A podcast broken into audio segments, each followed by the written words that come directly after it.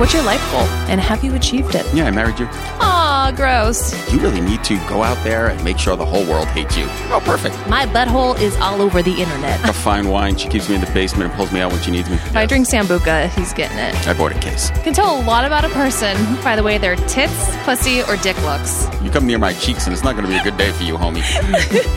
this is going to be special. Welcome to the Two Onions podcast with Danny Daniels and Vic.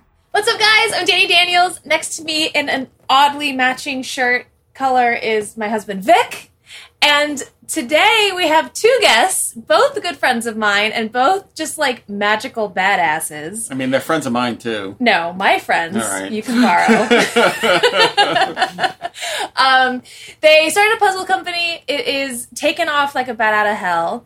It, Jordan Gold is here, and Simon. I'm going to butcher your name, Simon Coronel. Coronel. Just Simon. Nailed it. You're just Simon from now. How are you? We're super good. Yeah. Like exhausted and sleep deprived and very stressed, but fundamentally great. Deal, dealing with really, really excellent problems right now. Yeah, right. Yeah, you, you, you have yeah you have the good problems, not the bad ones. So so so so everybody knows you guys started a puzzle company. You put it out on Kickstarter, and uh, correct me if I'm wrong. It is the most successful puzzle to ever be put on Kickstarter. And you currently have how many backers? Because I, you know, it changes every time I look at the damn thing. We are currently over twenty six thousand backers as of as of this taping. Jesus. We're Yeah, and you guys still have like I, I looked before we started. You have 17 days left. yeah. Like it's not Yeah, I even in the think second half. This, this is this is going to come out a few days from now, so there'll be about two weeks left for people to back the puzzle, and we'll put all of the uh, all of the relevant stuff in the notes. But um, yeah, so uh, congratulations! I mean, that's Yeah. freaking awesome. you started. Yeah, you had. I think your goal. amazing and surprising and gratifying and all the all the stuff you would think. Yeah. Something like that. Your goal was We what? have- 44, 44 grand.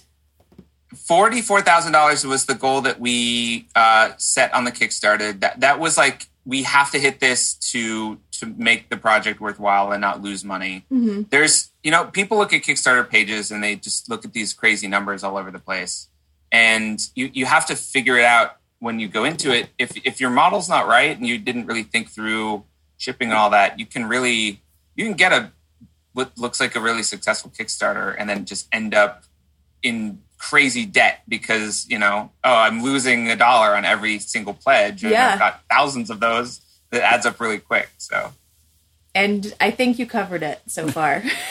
we we uh we I, I i i haven't seen the final numbers but i'm pretty sure going in we we had our numbers in the right uh we had we had good we have the best numbers basically That's Big. That's the thing I've been thinking about literally every hour of every day is because life experience, right? We can all mm-hmm. relate to that thing where you realize a thing you've never even thought about mm-hmm. that bites you in the ass later.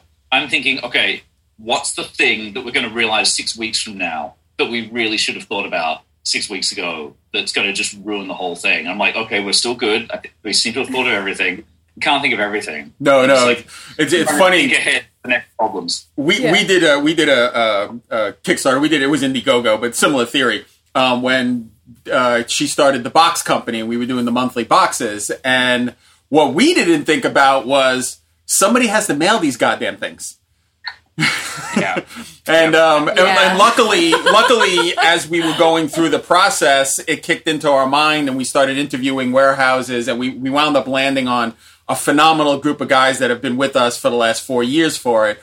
But yeah, that was like like you said, it was like, oh shit, yeah, we got all the boxes, but now we got to get them to the people. You know, what Stuff were we don't think thinking? about. Yeah. uh, we have a we have a magician friend, uh, John Wilson, who has this theory that like our, our stupid monkey brains essentially don't can't comprehend the number over seven. As in, if I took four pebbles and I threw them on the ground, and I said, "How many pebbles are there on the ground?" You'd look down and you'd say, "Oh, there's four. Yeah. You wouldn't have to think about it. Your brain would just bing. You just see four as a unit.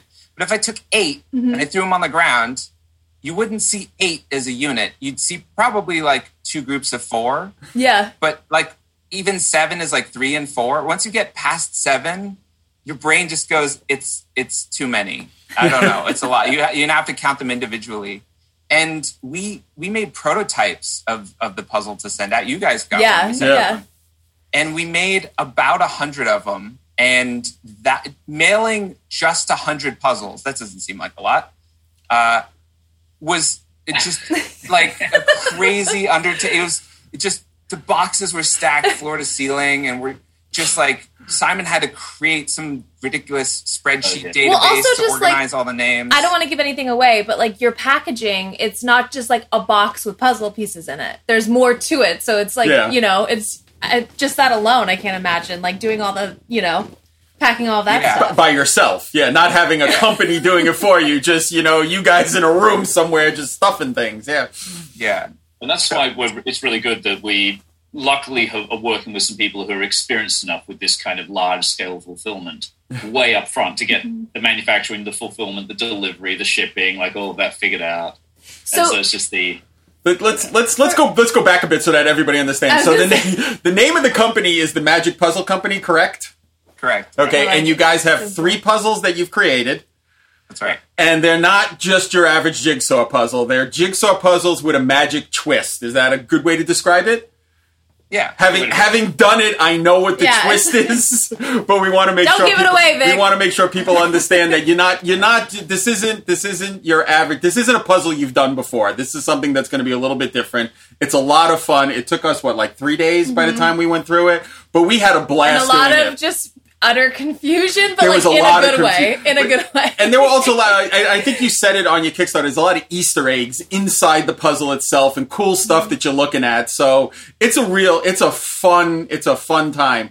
Um, it, like I said, this isn't the frustrating. Holy shit! There's five fifty thousand black pieces. What are we going to do with this? It was a lot of fun. it's funny when you guys sent me like a tester I wa- I was like okay yeah you know and jordan you're like well you know if you get some time just like tell me what you think so i'm like okay so we had a free afternoon and i was like hey like come do this puzzle with like we got a couple hours to kill and so we set it down. Three days later we're like we have to finish this damn thing. My in daughter, this my tiny daughter's apartment we're yeah. like trying to figure it out on like our tiny coffee table. We're like what is going on This it was, so fun This was, I think, uh, we had moved into the new place, but prior to us actually having a coffee table yet. So, Yeah. and my daughter was here, and she was like, she left and was really frustrated because she didn't get to see this the magic side of it. So, I, I loved getting. Uh, you texted me so many videos of you just like either a super frustrated. You were like, I am. We're so lost right now, or just super excited of like, oh my god, our brains are exploding right Every now. time we thought we had it figured of- out, we were like utterly wrong. so it, it was a blast, though. Um, when when you guys first launched, I was like, I'm getting the other ones because now we're just addicted. yeah. And I clicked open the Kickstarter and like I would watch it just like like keep raising, keep raising, keep raising. We sat there like drank our coffee. We're like, look at this. it's like, It was insane. I've never seen it. what's seen the number that. at now? You know? Yeah. We're, uh, we we have one of those um, uh, bellhop uh, like hotel bells that Mm-hmm. you ring, like service bells, and uh, we were we were dinging it every time we hit a milestone. So when we hit our funding goal, which was in the first like two hours, it was Mm-hmm. like ding, oh my god, we hit our funding goal, and then it was oh my god, we hit fifty thousand dollars, and we hit hundred thousand dollars, and and we hit ten thousand backers, ding ding ding, and by day three. Uh, I I was on the phone with my dad, and, and we had we had just passed a million dollars in funding, and uh, I ding the bell, and my dad goes, "What what's the, what was the ding for?" And I said, "Well, it was supposed to be for like milestones, but we've run out of those because we've we've hit like number one puzzle ever on Kickstarter and most funded and most popular. Just nothing left. So now, anytime there's a number that seems like a nice round number, I'm like, oh, I'll just hit. All right, twenty six thousand. That doesn't mean anything, but I'll hit the bell because I'm out of reasons to hit the bell. yeah, it's like it's all sevens in the number right now. Ding, cool. Yeah, yeah, that's fun. Yeah, yeah. The, it- the number ends in sixty nine. We'll hit a ding. Yeah. It's like, that works. what made you guys like? Where did I know the answer to this question? But for those listening, where did this come from? How did this start? You know, I love that this is the perfect podcast to be telling the origin story on. this is what what people don't realize is yeah you you had you inspired us in a lot of ways to make this puzzle, which is also going to be different than what people think that it means. But the the crazy thing about when we finally hit launch, it was a year of Simon and I working with our partners just on this project, mm-hmm. but it was actually the culmination of like 10 years of working on because uh, Simon and I met about 10 years ago and, and had been working creatively on lots of stuff. And everything kind of slowly not slowly, but it all it all came together. Like it, it was a very long process of getting from just being magicians, hanging out, trying to do magic, put magic in the world, to now we have a puzzle company. Yeah, and because I don't um, really associate magicians and puzzles together very often. So right. yeah, well, yeah, and before, I mean, in the last couple months, because we've all been stuck at home, you mm-hmm. know, puzzles all of a sudden have become really popular and they've been in the news and they're like a big deal right now. And, and everyone's looking at us like, how did you, how did you launch this amazing puzzle company at the at the peak of like puzzle popularity? and the, it, it's a happy coincidence. But like a year ago, we looked at the world of puzzles and we're like, you know, there there's people who love jigsaw puzzles are everywhere. Mm-hmm. They just don't talk about it because it's not exciting to be like, oh, I'm in their jigsaw puzzles, you know. And finally, now that we're all home, it's kind of cool to be into them. Yeah. And so it's not that everyone's into them all of a sudden; they're just more open about being into them than they ever were.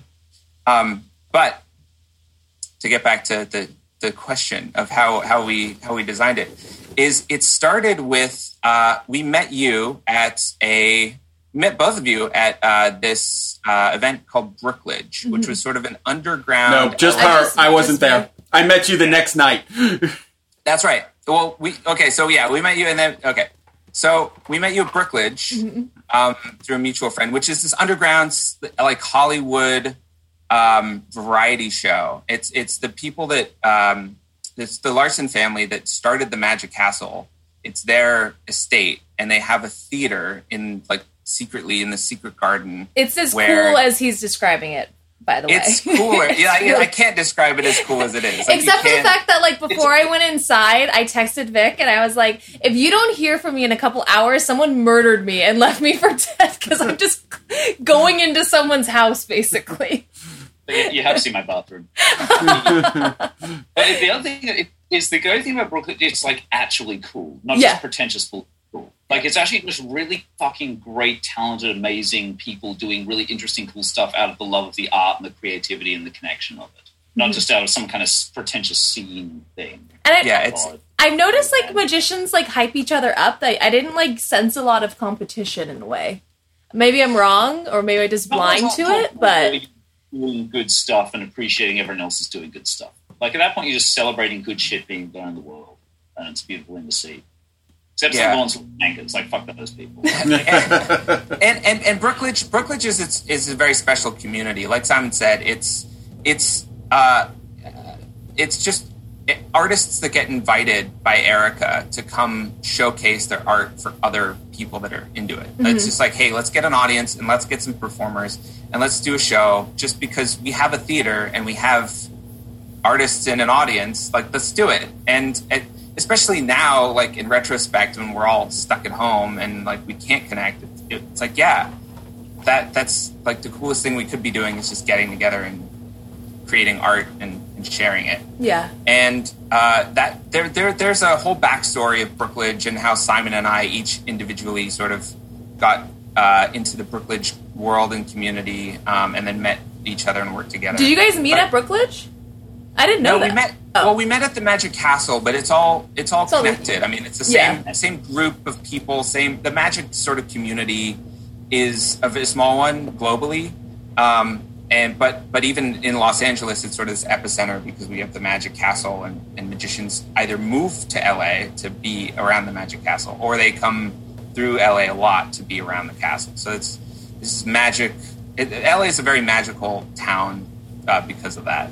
Um, so we met you, mm-hmm. and that was cool. And we were like, "You're cool," and you're like, "You guys are cool," and you invited us to your art show. Yep. I just realized actually that we. I remember because we were introduced directly through Bob Self, great mm-hmm. guy, mutual friend, and he introduced you and I by going, "Oh, you two." Danny was just in this book I was doing. Shit, Simon, I should have called you about that.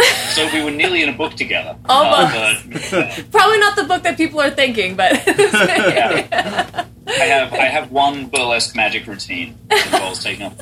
This was Bob Sell's book of basically people who, in whatever context, work naked in some capacity. And so when we met, he was like, "Oh shit, you have that thing! Ah, that would have been cool."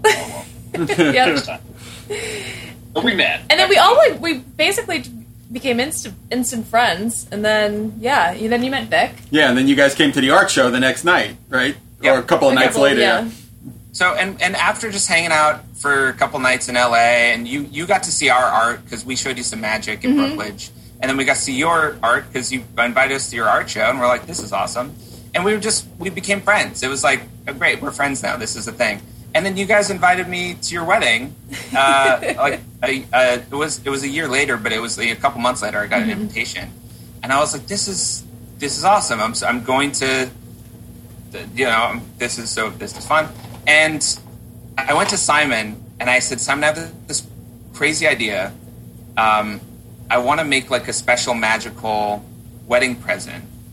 Uh, and and so we started working on it. It actually started as we were at a magic convention and we saw this little it's a playing card that had like a, a picture of a naked lady on it and you would put it together one way and it would be a full card and you'd put it together another way and all of a sudden part of the naked lady was missing and it And was not like 1960s dirty postcard. yeah, yeah, Yeah. like a pinup thing. Yeah, it, it was like a very well done. It was like a it was a funny concept in that sophomoric sort of ooh vagina kind of way, but it was like the image wasn't very good, the layout wasn't done very well. It was, but it was kind of funny. yeah, the core idea of of what it was really was like I think we can do something much better with this. But the execution of it was just all wrong. And Simon was like, you know, I, I actually have done a lot of work on the mathematics of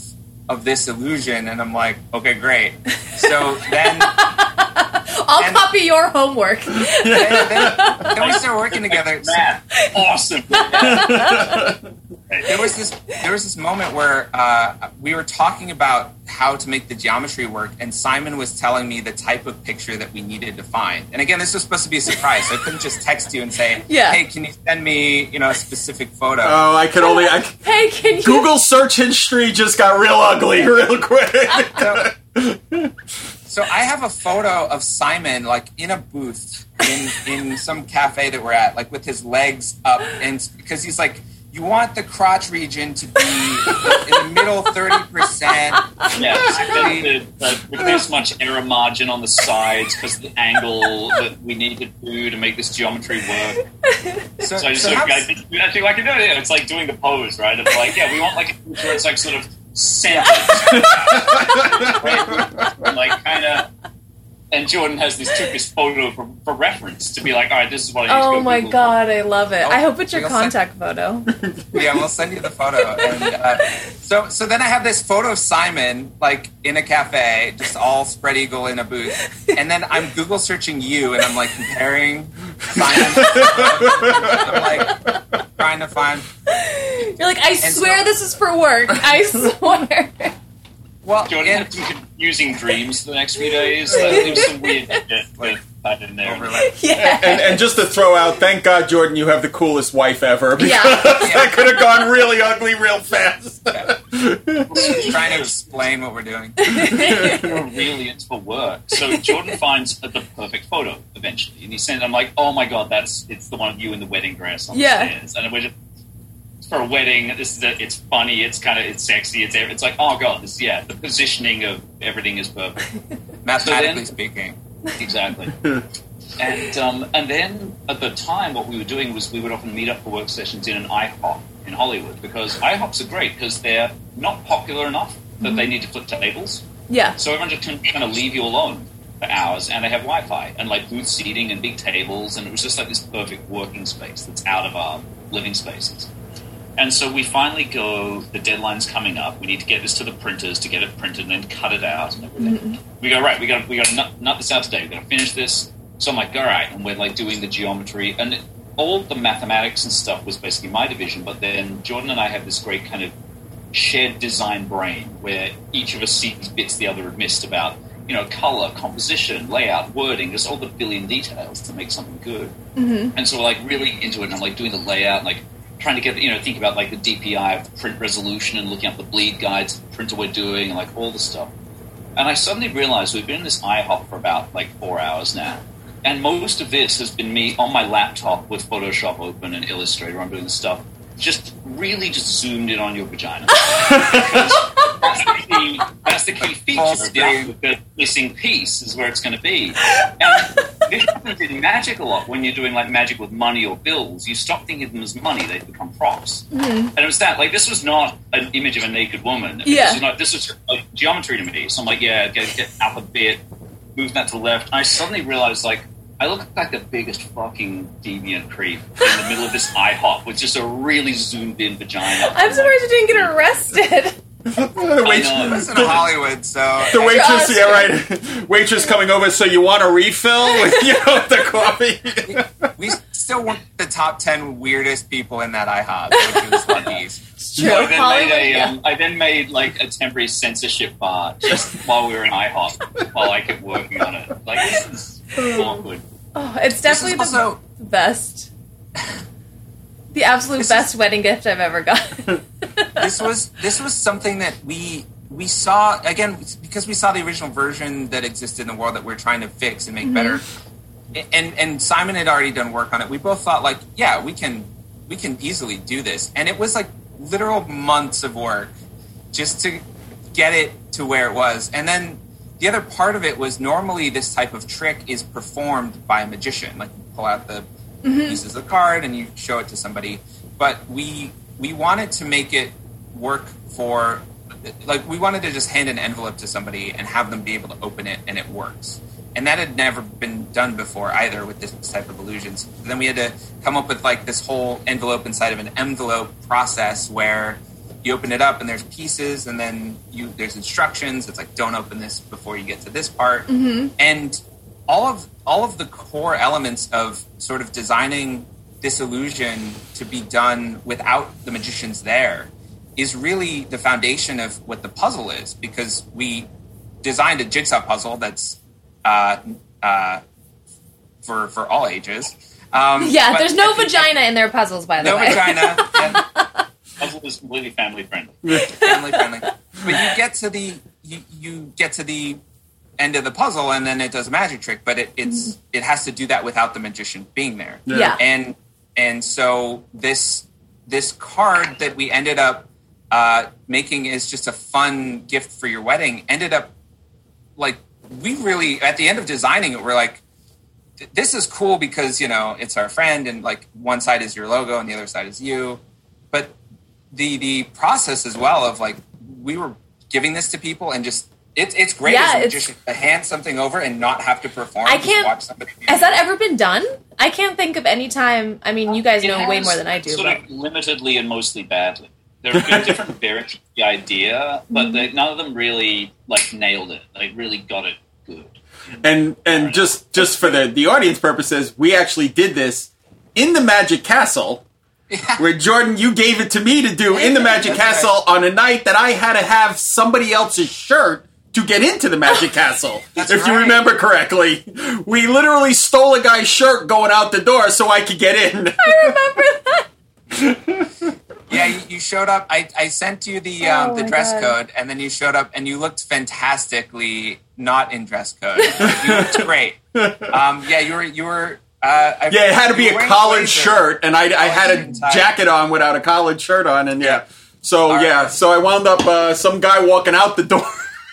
It was uh, our friend Alan Bursky, who was the youngest comedian to ever appear on the Tonight Show with Johnny Carson, uh, was walking out the door, and I was trying. I was asking the front desk if they happened to have an extra shirt because in the past they used to keep more extra clothes on hand, and then they kind of decided they didn't have room for that anymore. Yeah. And Alan comes out and he goes, "What do you? What? What? What?" And he's like a New Yorker. He's like, "Ah, what do you need? What, No, because you went up to him and you were like, um, I, I, I need a favor. I'll never forget it. And I- And he was like, what, what? And he's like, you're like, I need your shirt. And then, in true New York fa- fashion, he's looking at you like, "You want the shirt off my back?" Literally, The other the probably off back. only New Yorker That's in the Magic funniest Castle. It was Bursky as well. It's like Yeah. the funniest. You could have done that too. Did he ever get his Bursky shirt has- back? Yeah, I he I dry cleaned it and sent it back. I think is that Yeah. right? Yeah, I remember you doing that. The next time we were Friday lunch, you had his shirt for him. Yeah. It, Bursky has a, a his, his own history with the, the Magic Castle and the, and the members there, but he's he's one of the. If you ask anybody there, he's he's he's like the last thing anyone would ever expect walking into the Magic Castle is Bursky taking his shirt off in the middle of the lobby and giving it to, to a stranger. to a random guy from New York. Yeah. Yeah. So it was, it was pretty cool. It was a very magical night. in Alan, lots Alan. Bursky is sort of like the Magic Castle's like faintly malignant but fundamentally beneficial house elf. He's always there. That might be that might be the best oh description. Oh my god. That might be the best description of the man I met, and it's hysterical because I'm literally taking my shirt off to give to him, so he can go out the door with the shirt. So yep. It was it was a really that was a great moment. Is in like the world of magicians is doing is performing at the Magic Castle the top? Like what's a what's a you made it moment? When you can actually make a living is when you've made it. When you're not just impressing your That's friends. definitely a, a fun one. Like- The, the castle, the castle has a really uh, uh, rich history. I mean, it was two brothers, Milton Bill, who's uh, their it was their dad's dream. Who was their dad, Bill Larsen Senior, was a professional magician. His dream was to have this magical clubhouse, and he founded um, the Academy of Magical Arts in Genii magazine, which was the magazine, the magic magazine that he also founded. So it's the oldest uh, magic magazine that uh, he founded this organization in, and then the the two brothers found this Victorian mansion in the Hollywood Hills in the fifties, and uh, they they created this crazy dream of like we're going to make this clubhouse for the Academy of Magical Arts, and uh, it's been open for the last well until three Yeah. months ago, Yeah, but it, it's been open for the last fifty like seven years, fifty eight years, something like that, and um, it's LA is not known for places to be open that long. Most restaurants don't last very long, and and uh, it's for me personally. Like I saw the Magic Castle on TV as as a special when I was younger, and I just went, "That's the place. I got to go." I don't know. I know I got to go to school now, but later when I can, I'm going to the Magic Castle, and I moved to LA, and I never looked back. And I think Simon has similar. That's why Simon's in LA. the story, but Australia. So, Yeah. more intense. So you had a little So, bit yeah, more of a hike. Longer journey. a bigger It bigger has- boat ride. it has 50 years of magicians basically upending their lives and moving just to be close to it uh, as a history. And so it's it's a very special place uh, in magic and for magicians for sure. What So, is and your? it- oh, go ahead. and it was really cool that we got to do the puzzle actually in the castle. Mm-hmm. So that was like that was the fun part of it. and that was where it got interesting because in the process of working out how to do the you know the incredibly complex iterative design process of working out the scripting of the instructions and how to you know where to place the envelopes and all the details, we had to test it on people. Yeah. Right, so you have to go here, do this, and then watch and listen. It gets like game design or product design or software design, which is my background. And in doing so, we discovered that we, we always thought it'd be good, right? It's funny, it's cool, it's surprising, but like the reactions were even better than we expected. Like many people said, that is the best magic trick I've ever seen, and it's it's not the most baffling or impossible one by a long shot. Yeah. But in terms of the overall experience of surprising, delightful, slightly titillating, funny, clever, subvert, like it hits a lot of different emotional notes in the experience. And the overall experience of it was people were loving. And we realized like it's, it's we got something here. We're onto something. I'm glad that my crotch contributed to your successful puzzle company. It, let me let me be clear. It did not. It did not just contribute. We would not have a puzzle company. So you can without it. technically say that my crotch is the foundation. On which this puzzle company was built. Without any exaggeration. That is true. Yeah. What is- we, we did not realize that that original little trick that we made for you was actually the original prototype for what would become the puzzle company and the the, the product. Um, we we just thought of it as a fun trick, but it actually was the the beginning uh, of the process of the whole thing. And and the cool part. I'm sorry, Simon. Go ahead. Oh, there were two more elements to it as well because one, when eventually we met, we met Max, who's who was the person who had the idea. You know, jigsaw puzzles are always selling well and are always in demand, but they're always the same kind of stuff. I reckon we could innovate, make them better, and that'd be good. And we went, oh yeah, it's a good idea. Mm-hmm. And then when we went, wait a minute, this might be able to be applied to a jigsaw puzzle. The the Danny card, as we ended up calling it internally, was what we showed him as a proof of concept. Mm-hmm. Like, hey Max, do this. I think we could apply this to a jigsaw puzzle. And he's like, oh my god! And then the Magic Puzzle Company was born. And number two was even though I'd spent years like interested in sort of the geometric magical principles behind these kinds of things, most of the work I'd done had been kind of rough theoretical. It was in doing the Danny card that I really had to like nail down the formulas and the formulae and like really get it figured out. That was what eventually led to us having the good enough mathematical basis to make the actual puzzles. So it was on all these levels. What is what does the magic community think of your puzzle company? Are they for it? Are they jealous as all hell? Well, I mean, you, you're definitely like opening the door to like a new realm of magic that it hasn't really existed before. It's uh we launched this at a very interesting time because right now, uh, everyone that we know that was performing for a living, uh, their their entire year is gone. All their events are canceled. Mm-hmm. So we have people. Uh, some of our friends are trying to figure out how to do online shows and Zoom shows and online events, and the other half are just like trying to figure out what the hell they even do because uh, some of like some of our friends, their whole act revolves around like audience participation and being in close proximity, and that just isn't going to translate anymore. Yeah. Um, so we, you know, we we put this out to the magic to our magic community. We just said, "Hey, we're working on this thing," and and we had an overwhelming response of people who were delighted by it and and backed it and supported it, and I think they're excited to get it. Um, but I think that. Uh, a lot. Uh, some of the people that we know are, are now sort of trying to think, yeah, how can we use magic to maybe create something that we can sell? Because hmm. uh, I, I think we were just a little ahead of that way of thinking, and if if we weren't in the current situation that we are right now, I think people would be like, "Oh, you made a magic puzzle. That's cute," and and like it did well. Congratulations. But I think now more people are probably looking at it being like, oh, maybe maybe that's something that I could be doing too, is just thinking about things in a different way.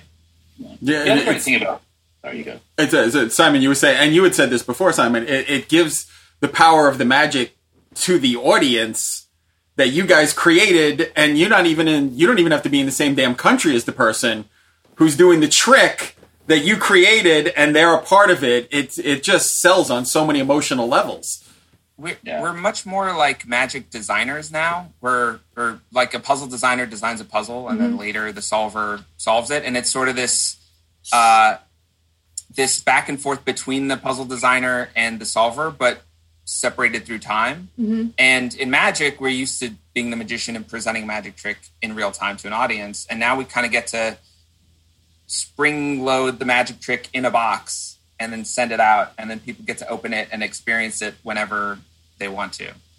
Um, it's amazing. Yeah, it's fun. I'm so happy for you guys. I'm like, I can't even. I think it's it's, it's really cool. Yeah.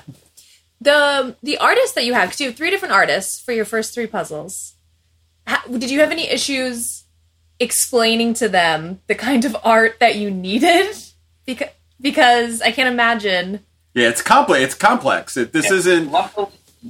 Yeah, that became a big part of my job within the company for most of the year was as kind of artist wrangler. Uh, because knew, oh God bless you. and, but because sort of I'm the one who you know has the most intimate knowledge ah, about like this and everything else, it and the art requirements are so specific. So I had a lot of back and forth, and we knew it would be difficult. So we spent a lot of time preparing this like really complex like artist briefing document with layout diagrams and like good examples and guidelines and suggestions and color guides and everything else. And luckily, uh, all three of the artists, uh, Sarah Becan, Boya Sun, and Felicia Chiao, were all great. Like each of them knocked it out of the park in really interestingly different ways. Uh, and they even came up with some sort of takes on it we hadn't expected ourselves, which was awesome. I- So it was a really great collaboration. We gave them really good data. We were really responsive and wanted to give them enough room to express themselves, but also like within these very specific constraints that have to be done for the magic to work. Who's whose did I do? Did I test out? So you did you did Sarah's first prototype. So Okay. you did one that actually isn't on the market. Oh, eBay, here I come. No, I'm just kidding. I know it is- it is- um, the thing I thought was really cool about Sarah's artwork is it wasn't just something that was pretty that had a magical ending. It's something that, like, when we were doing it, like, each piece had something cool. I don't want to give it away, but, like, each one individually was almost a work of art in itself. Yeah. And there were So- a bunch of little, like, recognizable things. And, like, as you start to put together, there's even more funny things. And it just, like, built this almost storyline. Yeah, so, so it, it gives you it gives you a bunch of different. It touches a bunch of different spots. Obviously, it's a puzzle. Obviously, it's a magic trick. But it is a beautiful piece of art, and like it- like it says, there's a lot of Easter eggs in it. There's a lot of things you're seeing as you're putting it together that are really cool beyond just what it turns into at the end. Yeah. What what we sort of realized with the format of a jigsaw puzzle is it, think about like most jigsaw puzzles you've ever seen before. It's like a beautiful cottage, you know, oil painting cottage on a hillside overlooking a sunset. You look at it and you go, "Oh, this picture's so beautiful." And then you spend the next 10 hours of your life putting a thousand pieces of that picture together and you get to the end and you go, "Yep, this is the this is the picture that I chose to put together." And you kind of it's the same tone all the way through. And the, the process of putting the pieces together is fun because each time you find one, you put it in place, you get a little dopamine hit. You're like, ah, I've made progress. But there's the, the art doesn't really do anything other than be pretty. And so by working with these illustrators and creating uh, things on a tiny scale, you, you have a piece and you can look at it and you say, oh my God, the, there's somebody on this piece and they're they're doing something like it's a figure and they're throwing something. Mm-hmm. And then you figure out the piece that it goes next to and you put those two pieces together and then maybe the other piece next to it is somebody catching the thing that's being thrown. So now you start with like a, a piece of a story literally and then you add another piece to it and that times a thousand for the whole puzzle. So even without the magic trick the art lends itself to sort of revealing these little stories as they go in a way that you can't look at the box art and get all that information because if you like think about looking at a Where's Waldo book, you're looking for Waldo. There's all sorts of stuff going on, but you get fatigue if you just stare at the Yeah. page for ten hours. But a puzzle is designed for you to spend that much time with it and actually look at every piece. Mm-hmm. So now we can actually design it in a way that you're, there's all these things to notice. And then on top of that, the magic trick provides this dynamic element where not just you put the, the picture together, but now the picture is able to actually change and move in a way that provides new contexts that you didn't have before. Mm-hmm. So there's sort of this mysterious element of you you don't know exactly what you're getting into when you look at the box art with ours because there's something hidden in there that you have to discover through the process of solving, which doesn't exist in any other jigsaw puzzle. And No. and we did we did all this because we thought like we can design this to be more fun than it has been in the past, and uh, the response to that has been really great so far. Yeah, we say like you said, you have so many backers. So fast forward to the to the most important questions. Are you going to be able to fulfill them? yep, yep. We, we, I, I, I asked, uh, I asked Ben basically what's our what's our success disaster number, um, where if we hit it, it's actually really problematic, and Yeah. and we're pretty, we're, uh, reasonably far away from that.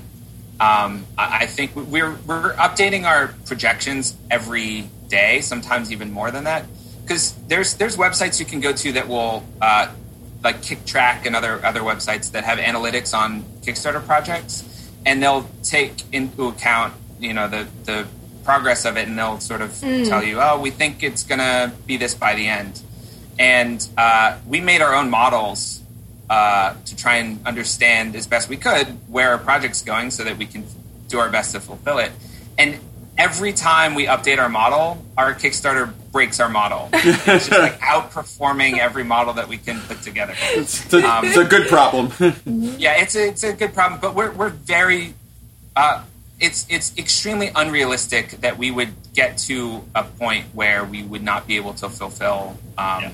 this this this product. Um, we also, you know, we've been working on it for a year. We've been securing our manufacturing. This is something that it's not something we're trying to scramble together yeah. right now in the midst of all this craziness. It's something we've we've been working on and thinking about, and uh, so we're we're very confident in in all of this. And so it, it, it ends in about two weeks. The Kickstarter ends in about two weeks. By the time this comes out. By the time this comes out, um, when uh, when do you think the fulfillment process will occur after the Kickstarter campaign and you guys have funded and all of that fun stuff? I mean, the short answer is as soon as possible.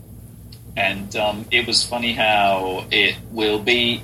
Like we originally set the delivery date as October, uh, which was intended to be like an under promise over deliver. That like we'd be able to hit much earlier than that as it is with this unprecedented demand, yeah, that's now realistic. like more than we needed because then we'd had the Disneyland theory of like yeah. tell people 45 minutes and it's actually 30 minutes and it feels short and it's good. Yeah. Uh, now we're just glad we said that because yeah, it looks comfortably like we'll be ready in time, but no, a little bit less aggressively, delightfully early than we originally planned.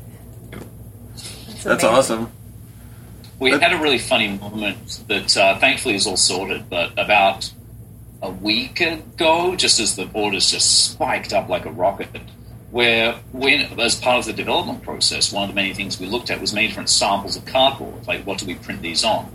And we gradually found there's this one particular type of cardboard that's just overall the best. Like some are better in some ways, some are better in other ways, but there was one that was like, this is the overall going to give us the best quality pieces and um, it suddenly looked like we were in danger of exhausting the entire world's supply. uh, as wow. we've now found more of it, it's okay. But like, from what we're like, we might be heading towards the limit of how much of this cardboard is on Earth right now oh. until they can manufacture more six months out. Yeah, we had to um, secure premium puzzle stock because yeah, we were like we track some down in like different warehouses around the world and go like, can we? And they're like, okay, good, we're somewhere, we're fine now, we're good for cardboard. I, I have That's a incredible. distinct uh, thought that you guys are going to suffer from the success of once they're done with these three, they're going to be like heroin addicts jonesing for four, five, and six. That's how I felt we, after doing the first we one. Have already in the past year, we in the development phase for this one. A lot of what came out of that was a lot of other ideas for future series of like other cool, subversive, surprising things to do with jigsaw puzzles. And so we have now a wealth of ideas and like in various stages of development, and so now we just need to decide which one are we going to push ahead with series two. I, I think we need to go all the way back to the beginning and do the Danny Card version 2.0. So yes! really like innovate from our roots, you know. The not every puzzle starts. The not safe for work puzzle. yeah. puzzle comes in edition. Uh, comes in a brown paper wrapper. it's like it's funny because even with that original Danny card, it's like with anything you work on, right? By the time you've done it and done more things, you discover more things and you realize you could have done things better the first time around. We've already got significant improvements to it that we would make now if we did it again. like just you know, give it a little ten percent, make it a bit better design, make the experience a bit smoother, and enhance the, the funny and clever things about it, all that jazz. Love it. Well, guys, you get stuck now because you're guests on the show. You have to answer the ten questions I ask every guest. Oh God, I should have done some research. Gordon, you didn't tell me about this. Strapping yourself in, guys. Right. All right. What's the most annoying question people ask you, Jordan? Oh, as a magician, it's usually like, "Can you make my wife disappear?" Some, some Simon. uh, it's exactly the same. I actually wrote an entire article on my blog about like just a week in the life of a magician, particularly on a cruise ship, and the comments and questions you get. I kept like an actual journal of everything I was asked and just reported what's your, verbatim. What's your blog? Uh, thingsbysimon.com. Okay. Oh, I actually want to read that. I'm, I'm, I'm in on this. it's very infrequently updated, but it's just stories from behind the scenes. Were you actually a cruise ship magician? Uh, until like a month ago, yeah. I didn't know that. That was that was the main way I was paying my bills while I tried to work on bigger, more exciting, cool, creative projects and things like that. So that was basically my barista job at Starbucks while I worked on my acting career. I remember you. All right. I, when I when I met Max, uh, we were hanging out doing magic tricks, and I was like, "You got to meet my buddy Simon because he's awesome." And as soon as Max met Simon, he was like, "We should hang out more." And Simon's like, "Well, I got to go work on these cruise ships." And Max said, "We can't have that. So we got to we got to we got to do something like a magic puzzle company so we can get you off these ships." I love it. What's the not to cut you off? What's the most odd job magician job you've ever taken?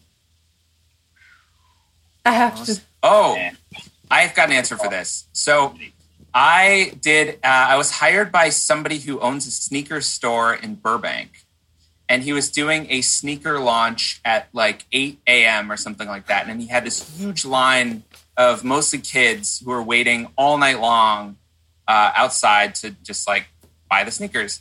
And so he wanted to hire me as a magician to come entertain the people waiting in line. And I thought, oh, this this will be great. And then uh, and then he goes, oh, by the way, like don't look like a magician. And I was like, what? what do you mean? He's like, I don't want them to know that I hired you because that's not cool. Like, oh, I hired a magician. So I was like, uh, okay. So I wore like street clothes. You know, I did my best. I was like, I'm super street. I'm just gonna go buy some some kicks, man.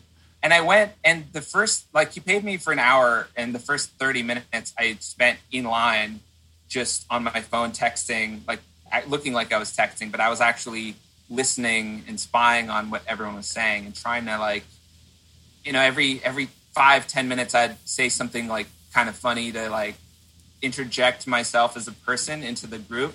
You know it's like oh yeah some story about our uh, this kid took his grandma and made his grandma wait with them for three hours to get sneakers i was like maybe the grandma took the kid to, to get her sneakers ha ha ha you know some dumb shit you know and uh, and eventually uh, i was able to to just start showing a couple like rubber band tricks to the guy next to me. And luckily he freaked out and everyone's like, what's going on? And the next thing you know, the whole line moved off the wall and created a circle around me.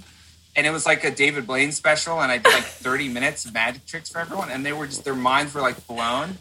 And then after that, uh, I just sort of ended the show and they all went back against the wall. And I think the owner like came by and had food for everyone that he'd picked up. And then I just, I was like, all right, I just I, I guess I'm done. So I walked around the corner. I just left, and the dude handed me cash, and he was like, "Thanks, that was awesome." I'm like, "Cool." All right. so Drove home. It's like one in the morning. I'm like, "All right, this is weird and cool, but uh, neat." I did undercover magic. So at a for, at a sneaker store. Sneaker store. what about you, Simon? For me, it'd probably be it's the, probably a tie. I'm sure there's more. Like there's so many, but um, one that actually got cancelled because of COVID. Uh, I had been booked to do a nudist wedding. Oh, uh, nudist wedding, that is exactly what you think. And they were looking for entertainment that could also perform nude. And there's not a lot of magicians that can do that, but I have this weird niche background of some burlesque performers I knew, and it was a challenge. And I'm like, I've actually done some work on that. Uh, so hmm. that was going to be a weird one. But the other fun one was uh, twice now I've actually been booked to work on a TV show uh, one is still up on YouTube, uh, episode eight of Mind Field with um, Michael from Vsauce Science Channel, to basically do a site do sleight of hand in a psychology experiment to like switch things without people knowing to see if they pick up on the way their perceptions model that without spoiling too much. Oh, that's cool. That's really cool. yeah, good friend Lawrence Leung back in Melbourne had a TV show called Unbelievable where the idea was can you convince someone they have superpowers? Uh, and I was playing the role of just an undergraduate psychology researcher, being like, "All right, we got to do, we got to do this study. Here you go, doing like an ESP card test." I'm like, "We just have to do it to check the base data of the numbers," and then this guy scores an almost perfect score every time. I'm like, so would he believe that he was actually doing that? And I was doing it through sleight of hand, and switching the cards, and that was like a really weird and fun gig. That's, so, that's fun. Yeah. I love that. Yeah. Sorry, I interrupted your my question. Yeah. All right, Simon, what's your favorite way to eat a potato? Um, I mean, fried in whatever context. Fries, steak up fries, thin fries, chop it up and stir fry it with other stuff.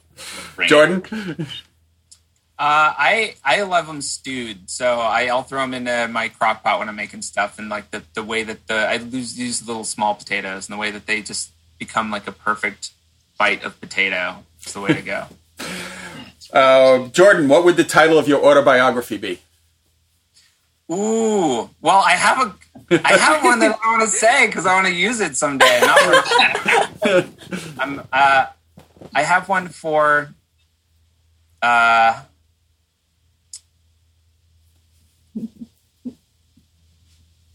oh, my brain is frozen. As, here, Simon, you go. Let me think about this for a second. Um, I've sort of got like if I wanted to do something that would like be cheesy and sell, it'd be something like engineering the impossible, right? That's cool. background In engineering and science and math and getting into magic. Um, but ah, that's like I would. That's pro- what we would probably do to make it sell. But I'd want it to be something like being like, wait, what? Huh? 'Cause that's more like what the real experience has been. Just like figure this shit out. Did you come up with one, Jordan? Uh, yeah, I'd probably call it Miracle Stones. Miracle Stones. Oh yeah. Yeah. All right, Long Simon. Simon, what's the biggest turning point in your life so far?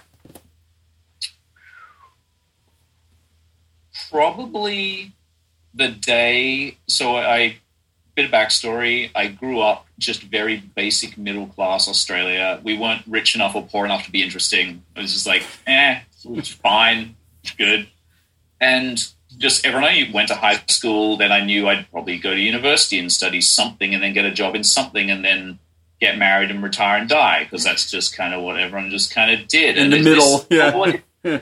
I there's something deep within me. Just ah, it, I just felt trapped in that. I didn't like it, but I didn't know of any other worlds. I didn't know any performers or creative people or entrepreneurs. I just I didn't know any other life paths were available. And so when I went to university and got into magic, like this was the first like there might be this other world of cool stuff going on I could get into. But I finished university, then got a corporate job because back then that was still the only option I knew what to do. And there are worse paths, but it was still like eh, I was just following that standard path. And then after five years of that corporate job, uh, which was again comfortable, well paid, but a little bit soul destroying, that you know that like gray middle management existence that you're comfortable but unfulfilled. Yeah. And I, the day I quit to go full time showbiz, uh, was profoundly terrifying. Deeply, it was like that scene in the Matrix movie when Neo logs out and wakes up covered in goo, and he's like cold and naked and wet and afraid. But Yeah. now it's real, and Yeah. now he's in charge of destiny. Like it was like that. It was profoundly inhospitable and scary, but your life is your own now. Like that was really. It's the day I finally put my resignation in for that. Jordan? Uh, it was I was 13 years old, and I met Frank Olivier, who it became my magic mentor, uh, imaginary best friend who's not imaginary, and uh, my hero. So I, I was at my mom's friend's birthday party, and Frank was there performing. And he was like juggling fire on a unicycle and then doing card tricks and then doing tricks with rubber bands. And he's like six foot something and he's like wearing a purple zoot suit and a purple bowler hat. And he's like doing tricks with it. Every and I just looked up and I'm like, this is the most interesting adult I've ever seen in my life. And he's real. He's like a he's like a cartoon character, but he's standing in front of me. I'm like, I like all of the other adults suck. Like they're all boring, and this guy is like wearing a purple suit and juggling chairs and stuff. I'm like, this is the guy. And Yeah. and I, I I tried to talk to him about magic, and he taught me a couple rubber band tricks, and I, uh, that changed my whole life. That was like, all I want to do is try and be Frank when I grow up. And uh, if if you want to see Frank be very amazing, uh, for for our uh, as we a couple days before we realized that the Kickstarter is going to hit a million in funding, um, Frank was like, "I want to I want to make something for you guys," and uh, he has this amazing trick where he just he puts his head in a box, puts a ratchet on, and he cranks his whole head around 360 degrees. And so I, I said, maybe maybe Frank, maybe you can do this trick. And oh, my head's spinning around. It's a million dollars. And he goes, I'll, I'll think of something. And he gave us this two and a half minute, just mind blowing video that every you have. I can't describe it. You just have to go see it. It's on our Kickstarter page. Oh, Uh, okay. I'll go uh, check it out uh, after we get off here. It's it's uh, it's incredible. So Have- meeting Frank is is definitely the moment. Having having met Frank because of you, Jordan, I Yeah, completely that understand. completely understand. Um, Jordan, what what are you most proud of? Oh boy. Um I think right now, it's got to be the puzzle company. I mean, it's it's it's exciting because it's definitely the most successful thing I've worked on. Um, but it's also the culmination of everything that I've been working towards. It's not just a fun thing that we did that was like a separate idea from everything else we were working on. It's like it, it encompasses my friendship and creative partnership with Simon over the past 10 years. It encompasses my friendship with you guys. Like, it wouldn't exist without you. And so it really is everyone and everything that I've been surrounding my life with and, and putting my energy into somehow like bubbled up and became the Magic Puzzle Company. And it's this thing that I get to put all this exciting design, magic love into. And uh, the fact that it's out in the world and people are like, "Hey, this is cool. We want this," is just so. I, it's so fulfilling in so many different ways. Simon, Oh. It's I had back in about first year university, I had this epiphany one day sitting in the cafeteria that a lot of people I knew had cool stories, crazy stories to tell, or whatever. And I didn't really have any myself because I grew up really shy, really awkward, really risk averse. I was like, unless I knew exactly what I was getting into, I just didn't get into anything. I'm like, ah, it's weird if I don't understand it. And I realized I was unhappy about that.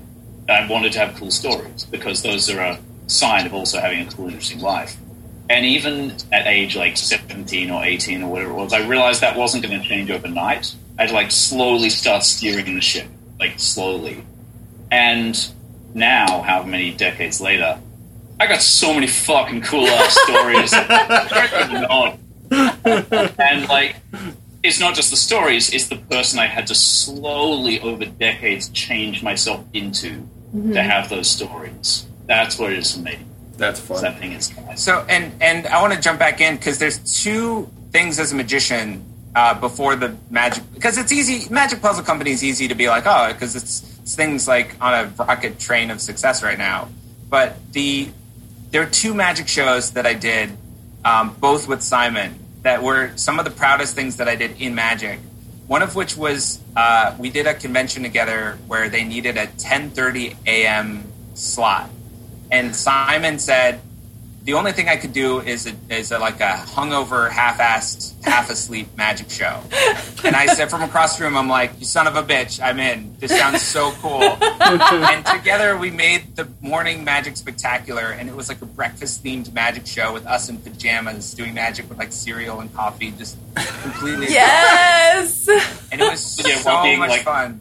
half awake and swearing like fuck oh god are we still oh shit okay um magic yeah magic right um magic and like that that show was so we were so happy with how that show went that um, Erika Larsen uh, of Brookledge and of Magic Castle asked us to do that show for the um, Academy of Magical Arts award show, which is like the Magic Oscars. And so for like their their after the award show, come to do the show like the gala show.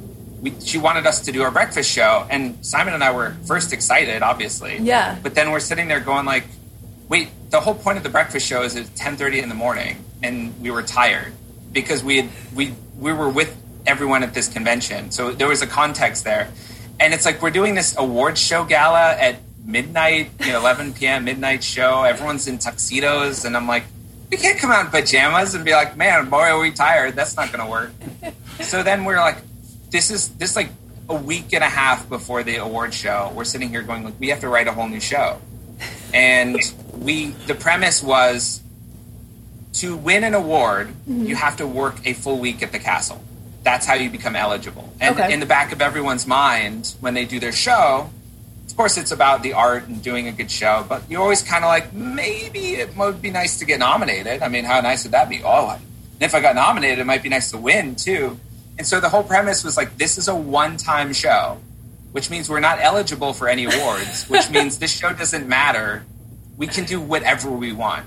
And so we kind of like broke all the rules, and it was just us just being like kind of magic, like jerks, kind of just like taking everything precious and just ripping it apart and just uh, having a lot of fun with it. And those two shows, like, were some of the most proud things I have because Simon and I were able to come together and create something that was like bigger than the both of us that we and it was bigger than either one of us would have been able to put together on our own I love it. Was really the second cool. show a success?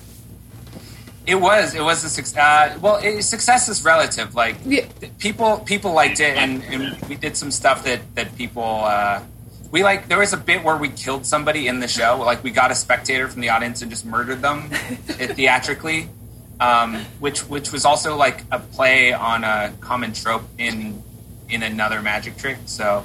I think there's th- there's a there's a popular magic trick where you the ending is kind of like you joke about ha- having almost killed somebody because it's like they pick this option that's don't kill them Yeah. and we just went like oh no we're gonna pick the option where we kill them and then it's like blackout and like murder sounds and it was it was like weird and dark and I love and it. fun. Sounds right. That sounds like fun to me.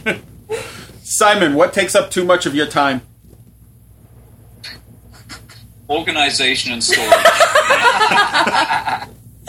Just trying to keep the chaos at bay. That you like again when you work creatively, particularly in magic, you end up with so many weird objects and things because I'm always like building new devices and props and stuff. So I keep needing to order increasingly weird stuff off Amazon and all over the place. And the problem is, I'm not a hoarder. I want to be minimalist. I like having an empty apartment, but all the crap in this apartment is really useful for lots of things. And there have been so many times where I have a new idea and go, "Oh, I need a piece of cardboard this big and a rod of plastic that long." I'm like, "Yes, I do have all that stuff because I have all." So just dealing with all the physical logistics of that. Jordan? Yeah, it's it's the same answer that Simon gave, but in a, in a different outlet, different way. It was like we, wh- when magicians get together, people might think, "Oh, what do you guys talk about?" Like wh- where to vanish a rabbit, or like how to cut somebody's wife in half. And really, we talk about like, okay, I need this very specific kind of tape, and it's like I found the tape that you're looking for. Tell me everything about this tape, and then it's like, how do you organize? All the tape that you have at home, and you're like, I figured out this organization system for my tape, and it's, like that's that's a lot about of, of magic is just understanding and organizing. Is that just a Like, drawer there- of there you go, tape? there's a box of tape. Fucking tape. It's really fucking important tape. I'm telling Nine kinds it. of tape here, and each one's for a very specific thing. Here's my box of tape. Oh, and you know what? This is the other thing.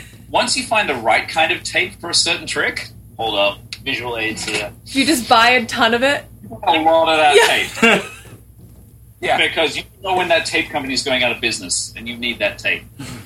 That's it goes out of business as soon as you discover it, and Yeah. you realize as soon as you need it, they're like, "Sorry, we don't make that anymore. It's gone forever." And Like, like, the amount of times my heart's been broken by that.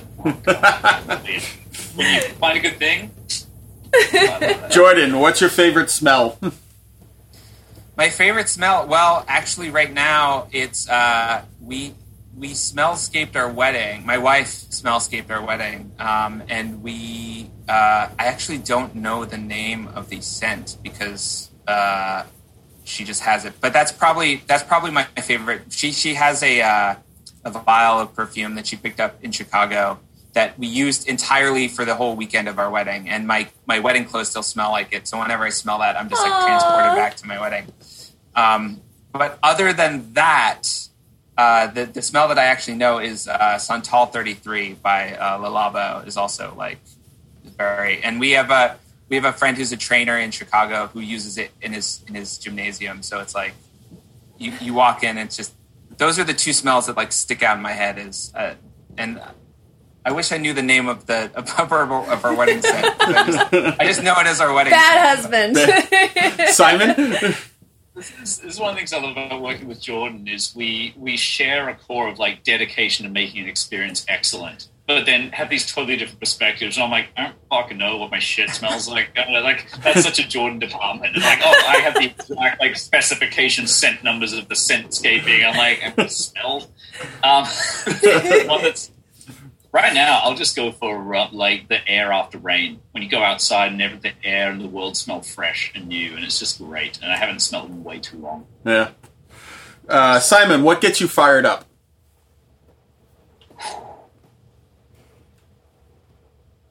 So many things. An interesting problem to solve. when someone's got it's like I'm working on this thing that needs this certain kind of tape or whatever to, to give an example.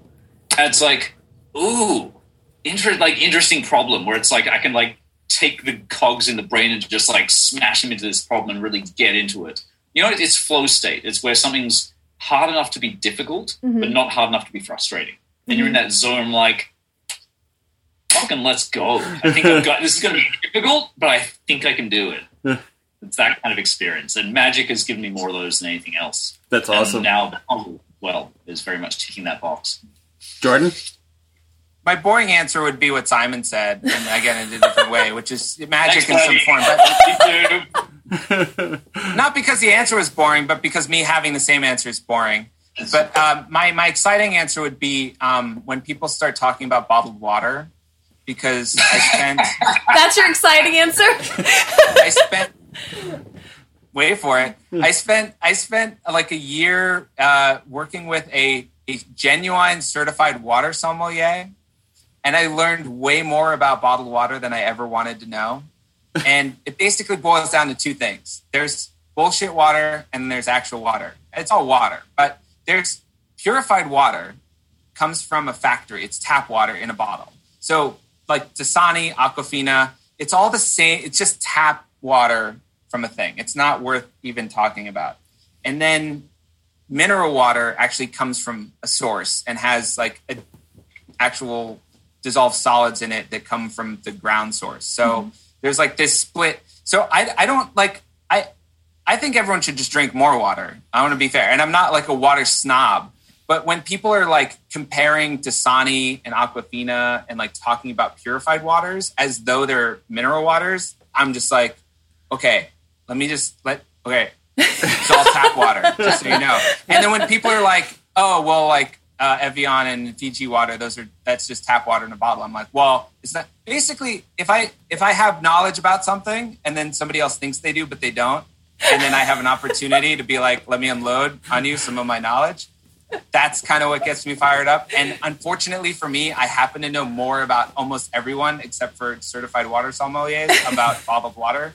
So it just comes up a lot. And then I, I can't help but just let the proverbial fire hose just like, let me educate you about bottled water really quick. And it usually people are either very interested or they're like, this guy sucks. I, I, I, it's just like the worst conversation.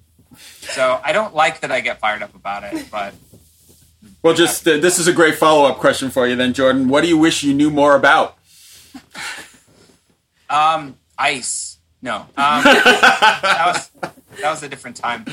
Honestly, uh, right now there's a lot of computer skills that Simon has. He's like a wizard at that I want to get better at. So like everything in the Adobe world, like learning, like it's it's tough because there's I really the answer is like everything that I'm not good at basically, and there's only so much time and energy to learn everything. So it's always a balance between like what do I sink my time into and what is that taking time away from. But uh, I I really admire that like when Simon and I are working on stuff.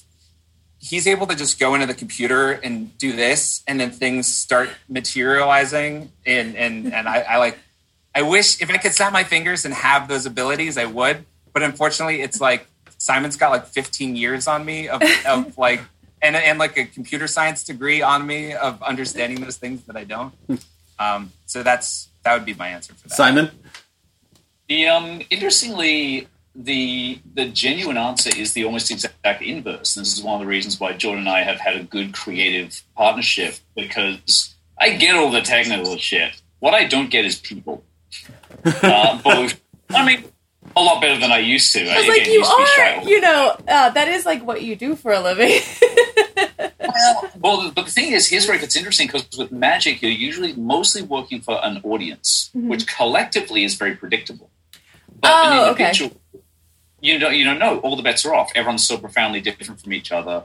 But also in terms of kind of market success of an idea. Like one of the reasons this puzzle company is so great for me, many times in my life, I've spent a year working really hard on an idea for like a project or a show or something, and it's exciting, and then I launch it, and it goes okay, but doesn't really go anywhere. I'm like, damn it! okay, next project. Spend a year working hard, and it went okay. It wasn't a failure, but wasn't a success. Eh.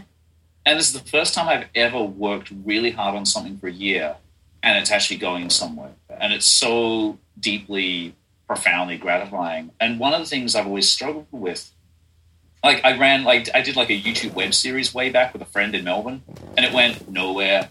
And I've, I'm aware that I'm very bad at assessing assessing what's going to be popular. I just I have no fucking idea what people are going to be. And so I'm very glad that I finally worked on something. And again, it's partly because of Max and Jordan and Ben who have those instincts. Because yeah, how they work, mm-hmm. me baby, knowing that that popular, that is not me. Right? All right, Simon. Final question. You ready? What's the one question you would want everyone you meet to answer?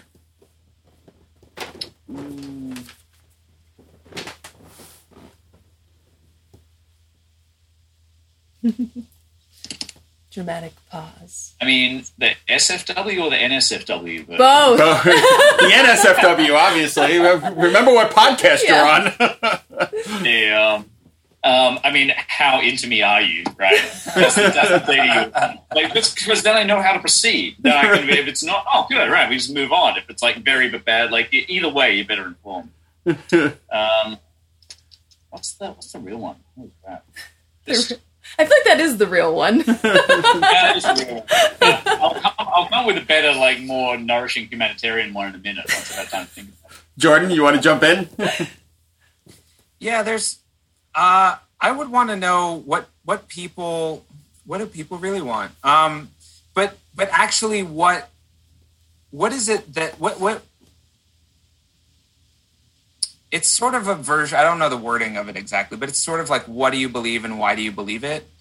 Um, because I think there's a lot of discussion about what about things that aren't the actual thing that people are actually trying to talk about, and and so um, I, I spent a lot of time in the past ten years before figuring out how to put something together that is is now out in the world and working, which is very exciting.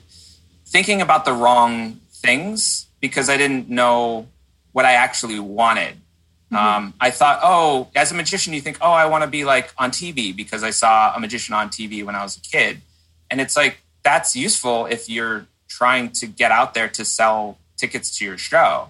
But it's not going to be useful if you just go on TV and then hope right. that that then becomes something. It's like, do you, do you, what do you what do you actually want? Like do you want your own show or do you just want like a pile of money to just keep working on tricks in your basement? Or like what what is it you know? And so i think that if i could get everyone that i meet to, to actually know what they want and answer like this is this is what i actually want out of the world it would be easier to actually understand what what to do with that information. Because then it's like oh well I can help you. I know somebody that I can introduce you to. Or it's like, oh, well, that's cool. Like, good, good luck with that. I but I think there's just a lot of like upper level discussion about things that aren't aren't actually full of the the substance of what everyone's sort of on their own journey of what, where they're headed, and we don't really we're not very honest about that with each other.